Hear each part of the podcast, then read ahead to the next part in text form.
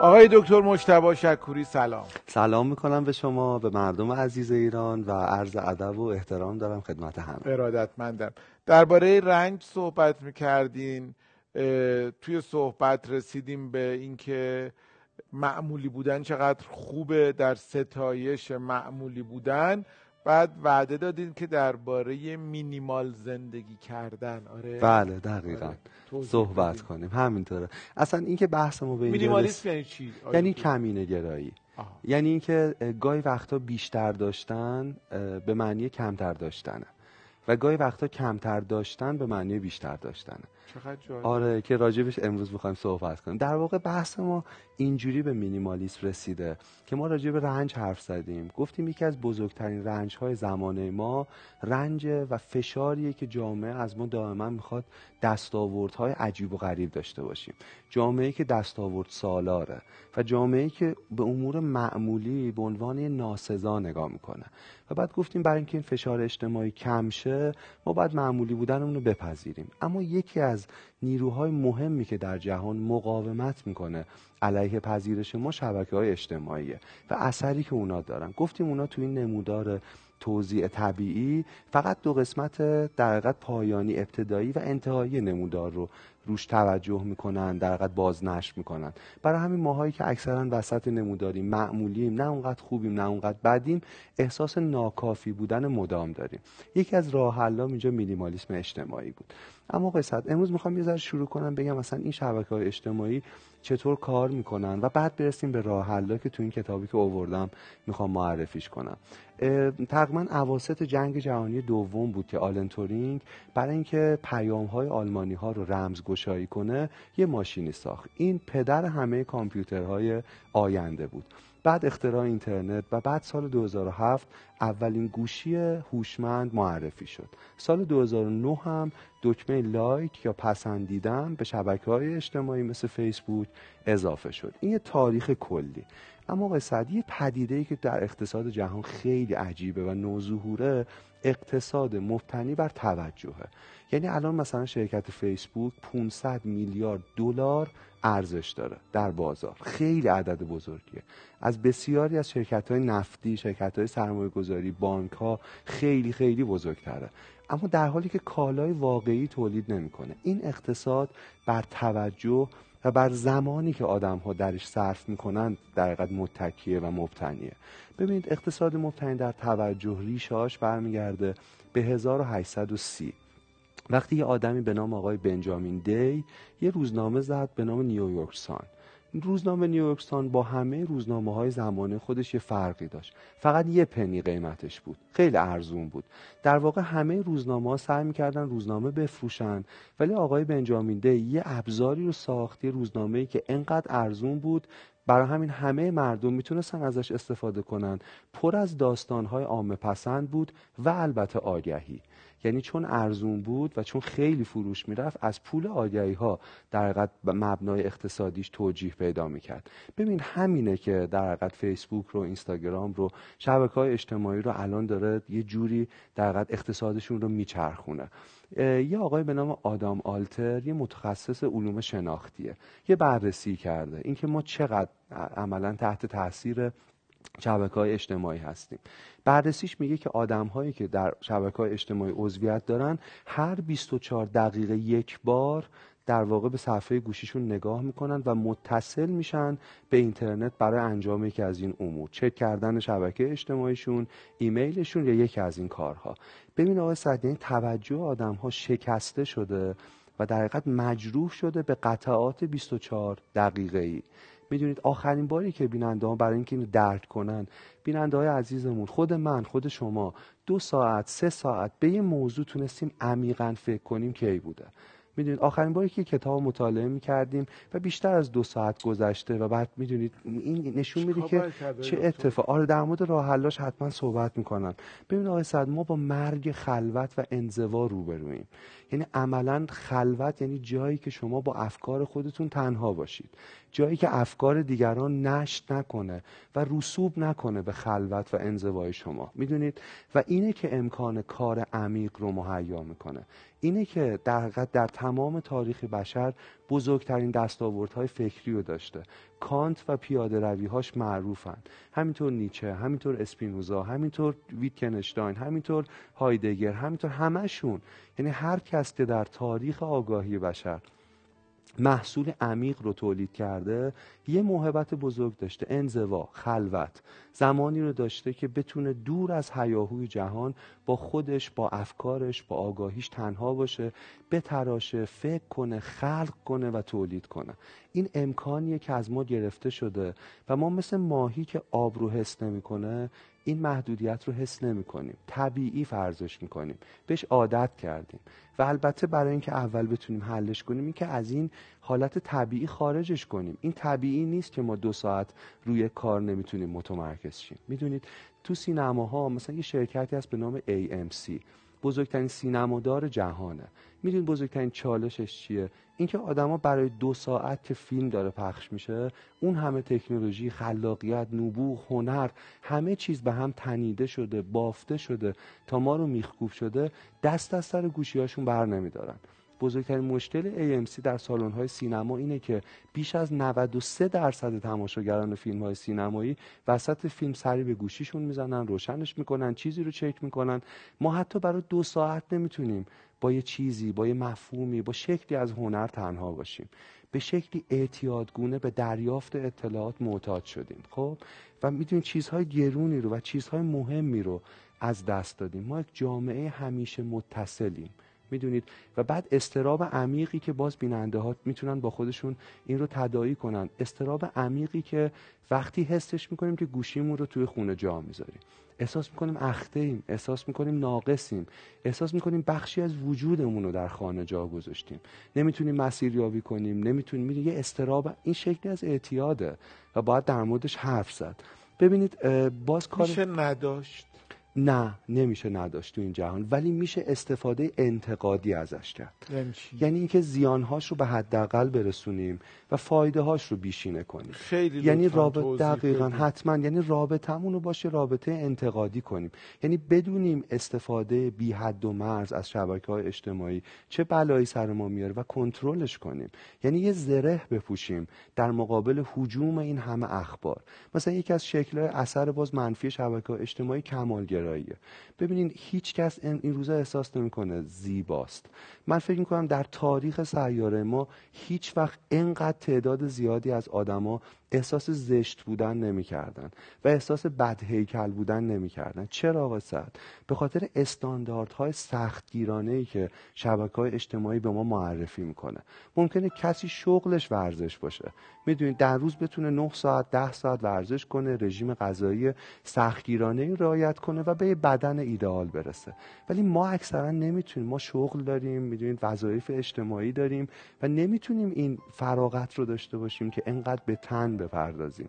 برای همین در مقایسه با آنها همواره زشتیم همواره ناکافیم و این احساس دائما در ما در حقیقت داره باز تولید میشه. یه قسمت دیگهش مرگ ارتباطه. آقا صد مغز ما پیچیده ترین مکانیزم به نظرم این شعور در این سیار است. ولی پیچیده ترین قسمت این مغز پیچیده توانایی های ارتباطیشه. یعنی میلیون ها سال گذشته تا بشر که به تعبیر ارسطو یک حیوان اجتماعی است به توانایی های عجیب و پیچیده و درخشانی رسیده که می‌تونه ارتباط تولید کنه. منظورم از ارتباطی ارتباط مثل همین نشستن من و شماست. مثل لبخندی که شما گاهی می‌زنید مثل همین الان. مثل تون صداتون مثل مهربونیتون مثل خشمتون مثل ارتباطی که با هم میگه ارتباط انسانی. ما این رو فرو کاستیم و تنزل دادیم به لایک کردن. ما تمام ارتباطات انسانی رو محدود کردیم و واقعا کوچیک کردیم به یک چت. که درش با یه سری شکلک سعی می‌کنیم احساسات انسانی رو به هم منتقل کنیم. ولی ارتباطات انسانی خیلی درخشان تر از اینن که ما با این بتونیم برآوردش کنیم. و چهره آدمهایی رو می‌بینیم که یه عالم شکلک خندهدار میفرستن که از زور خنده اشک به چشمش اومده. ولی هرگز این جایگزین تماشای لبخند یک انسان که روبروی ما نشسته نمیشه. ما ارتباطات انسانی رو از دست دادیم و می‌دونین مثل چی میمونه؟ اینکه با همچین مغزی با این توانایی بینظیر ما با یه نرم افزار موبایلی بخوایم ارتباط رو اقنا کنیم مثل این میمونه که به یه ماش... با یه ماشین مثلا فراری با یه ماشین سوپر اسپورت زیر سرعت مجاز رانندگی کنیم. یا از این بدتر یه ماشین خیلی گرون و خیلی پرشتاب رو ببندیم به یه قاطر و اینجوری حرکتش بدیم. یعنی ما از این چیز فوقالعاده داریم انقدر بد و انقدر سطح پایین استفاده می‌کنیم. میگه ای به می جمله بگفتی. آره. هنرش نیز بگوی. آره. فایده ای هم داره. بله بله شبکه های اجتماعی خیلی فایده دارن. اینکه ما رو می‌دونید مثلا مادری که از فرزندش دوره به یاری شبکه های اجتماعی می‌تونه تصویرش رو ببینه. شبکه های اجتماعی به بی صداها صدا دادن.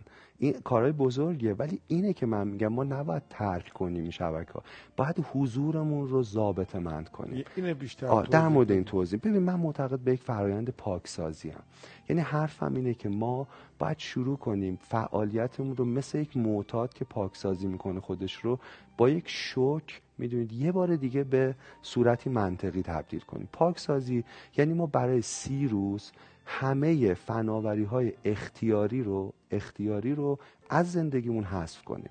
یه وقتی یکی شغلش وابسته به حضور در شبکه های اجتماعی. اون نه. یه وقتی یکی ارتباطش با خانوادهش وابسته. اون نه.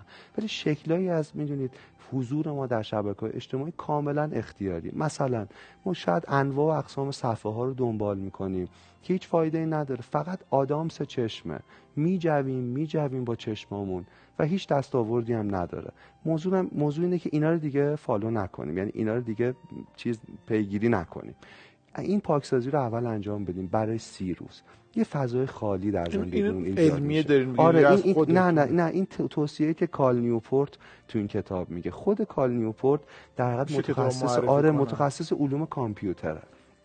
مینیمالیسم دیجیتال یافتن زندگی متمرکز در یک جهان پرهیاهو. کال نیوپورت ترجمه خانم سمانه پرهیزکاری. دقیقا. کال نیوپورت خودش متخصص علوم کامپیوتره. خب. و اصلا حرفش این نیست که ما نباید در این جهان حضور داشته باشیم در این شبکه. موضوع استفاده انتقادیه. حرفش اینه که مثلا میگه که like دکمه like در شبکه های اجتماعی به یک اعتیاد تبدیل شده. به گونه ای از تایید اجتماعی تبدیل شده. ما پستی رو می‌ذاریم تو صفحمون و بعد طی اعتیاد دائما چک می‌کنیم که چقدر like خورده انگار که چقدر تایید شدیم. اون معتقده ما باید نگرشمون و آگاهیمون رو نسبت به این تغییر بدیم. می‌دونید برای این پیشنهادش یک پاکسازی سی روزه است. یعنی سی روز ما فناوری های می‌خواین شما اول نکتتون رو بگید آره یه مشکلی سر راه بگین بگین. ببینین خیلی وقتا شنیدم باور نکردنیه ولی اینو شنیدم خب. که برای استخدام توی شرکت های بزرگ بله توی خیلی از مؤسسات میرن و صفحه مجازی اون فرد رو نگاه می‌کنن بله و می‌بینن چند نفر دنبال کننده داره دقیقا. چه جور پست هایی گذاشته چقدر لایک یا همون پسندیدم این خورده و بعد تصمیم می‌گیرن که این آدم استخدام بشه نشه. خب این خیلی وحشت آره ولی این یعنی موظف می‌کنن کاربر رو که همینطوره. یعنی این شکل اعمال خشونت علیه آدم هست. یعنی انگار جهانیه که از اون دنیای گذشته ضابط من فاصله گرفته ولی محدودیت رو خود آدما نصب شده. یعنی در این دنیا انگار گونه دیگه نمیشه زندگی کرد و این خودش شکلی از دیکتاتوریه. نمیشه صفحه مثلا اینستاگرام نداشت. من حرفم این نیست که نداشته باشیم. حرفم اینه که برای اینکه یه بار دیگه اختیارمون رو و قدرتمون رو و خلوتمون رو بازگردانیم یعنی باز پس بگیریم کاری که می‌کنیم که سی روز قسمت های انتخابی و اختیاری که تاثیر مستقیم در زندگی ما ندارند رو تا حد امکان حذف کنیم. بعد از سی روز اینا رو برگردونیم. ولی تو این سی روز ما تجربه کردیم. آقای کال نیوپورت میگه در دو هفته اول بسیار سخت خواهد بود. چون اعتیاد ما به این صفحه به چک کردنش به نگاه کردنش به می‌دونید گشتن به پرسه زنی در این صفحه خیلی زیاده. اما بعد از دو هفته هم انگار که سمزدایی میشیم. انگار به تنظیمات کارخانه ایمون برمیگردیم. با آن چیزی که انسان بوده و اجداد ما بودن. یکی از توصیهاش اینه. توصیه بعدیش پیاده رویه. آقای سعد می‌دونید مثلا مراکامی در کتاب خیلی خوبش از دو که حرف می‌زنم از چه حرف می‌زنم خیلی خوب توضیح میده اثر پیاده روی رو. بسیاری از مغزهای بزرگ دنیام بسیاری از کارهاشون رو در پیاده روی می‌کردن. پیاده روی شکلی از انزواست شکلی از خلوته. البته اگه بدون هدفون باشه چون ما دائما هم می‌بینیم که با هدفون آدم ها از اون تنهایی فرار می‌کنن. شکل دیگرش اینه که یه کار بدنی بکنیم. کارهایی که با دستمون انجام میدیم. مثل ساختن پازل مثل اوریگامی مثل رنگ کردن. می‌دونید کار وقتی دست ها کار می‌کنن فکر می‌دونید یه،, یه خلوتی رو تجربه می‌کنه و یه سکونی رو و آرامشی رو تجربه می‌کنه که توش با باز می‌تونیم خودمون رو پیدا کنیم. یه شکل دیگهش اینه که قانون پنج ساعت پنج و سی دقیقه است. خود کال نیوپورت میگه خب من تماسهای زیادی دارم از دوستانم خانوادم. و به همه اونا گفتم اگه تماستون حیاتی نیست این ساعت خاص به من زنگ بزنید. ساعتی که من کارهای عمیقمو کردم مطالعهمو کردم چیزایی که خواستم نوشتم استاد دانشگاه تو دانشگاه کلاسمو داشتم و فراغت دارم با این ذهن خسته گپ بزنم. ما به دوستانمون بگیم یه ساعت رو مشخص کنیم که اون ساعت تماس ها اون ساعت اتصال ما به جهان بتونه برقرار باشه. یه کار دیگه یکاسه کردن پیام های متنیه. گاهی با ما کسی پیامی میده و ما تو جوابش مثلا میگه سلام ما میگیم سلام. میگه چطوری؟ میگم خوبی. تو چطوری؟ و این یه سلسله رو تولید می‌کنه که شاید ما احساس می‌کنیم 20 دقیقه است برای اینکه یه حرف ساده رو بشنویم. توی ارتباطی هستیم که گفتیم اون قدم عمیق نیست. اینکه پیامتون کال نیوپورت میگه توی پیام بگنجونین یه کاسش کنین. یعنی اگه چیزی رو می‌خوایم بگین امتدادش ندی سلام منتظر سلام من فلانی هستم این کارو دارم. اگه میشه آیا میشه انجام شه یا نه؟ سوالمون رو روشن بپرسیم و کوتاه. می‌دونید؟ و نترسیم از قضاوت دیگران. از اینکه فکر می‌کنن بهشون بی توجهیم آقای صد ما اگه این شکل توجه به نظرم خیلی سطح پایین رو بذاریم کنار می‌تونیم توجه عمیقتر به آدم ها بکنیم. گاهی عکس مادر و فرزندی که تازه به دنیا اومده از بستگان ما like می‌کنیم و احساس می‌کنیم کافیه. احساس می‌کنیم اگر like نکنیم مثلا دلخوری پیش میاد. ولی من میگم ما می‌تونیم like نکنیم و باش تماس بگیریم. یا براش غذا بپزیم یا بریم ببینیمش. شکل عمیقتر ارتباط انسانی. می‌دونید به نظرم این موثرتره. این ایده هاییه که در واقع آقای کال نیوپورت برای مینیمالیسم میگه. حرفش اینه که ما باید به یک کمینه گرایی دست بزنیم. یه بار مرور کنم. میگه سی روز پاکسازی کنیم. چیزای اختیاری هست کنیم. فضای خالی تولید میشه. تو این فضای خالی کارایی رو بکنیم که دوست داریم. لذت بخشه. بعد سی روز دوباره برش گردونیم. اما این دفعه با یه سوال و با یه تجربه. اینکه چطور می‌تونیم فایده این شبکه ها رو بیشتر کنیم و زیانش رو کمتر کنیم. و به صورت اعتیادگونه و سر عادت نریم در, در واقع خیلی مکانیزم شبیه ترک اعتیاده می‌دونید می‌دونید قطع ناگهانی و بعد اینکه بازیابی در حقیقت هویت و استقلال و آگاهی و حالا مواجهه آگاهانه دوباره با شبکه ها چکی بکنم خیلی دیگه داره آره داره طول خیلی ممنون از شما و وقتی که به من دادید. ارادت خودم این فقط یه شوخیه آره نه عالی نه خیلی خوب بود. من من خودم بعد از این برنامه می‌خوام شروع کنم. یه بار قسمت following رو نگاه کنیم. ببینید واقعا کدوم صفحه ها هستن که ما رو خوشحال نمی‌کنن. فقط اعتیادگونه داریم دنبالشون می‌کنه همین الان بخش زیادش رو حذف کنیم. تو همین فضا آدمهایی هستن حرفای خوبی می‌زنن. اونا نگه داریم. ولی قسمت زیادیش واقعا بیفایده است. یه نگاهی بکنیم آره. و یه پاکسازی بکنیم و یه پاکسازی. لطفا تو برنامه های بعدی درباره این مبحث بسیار مهم و بسیار جالب بازم برامون حتما. خیلی خیلی, خیلی متشکرم و خدا نگهدار شما.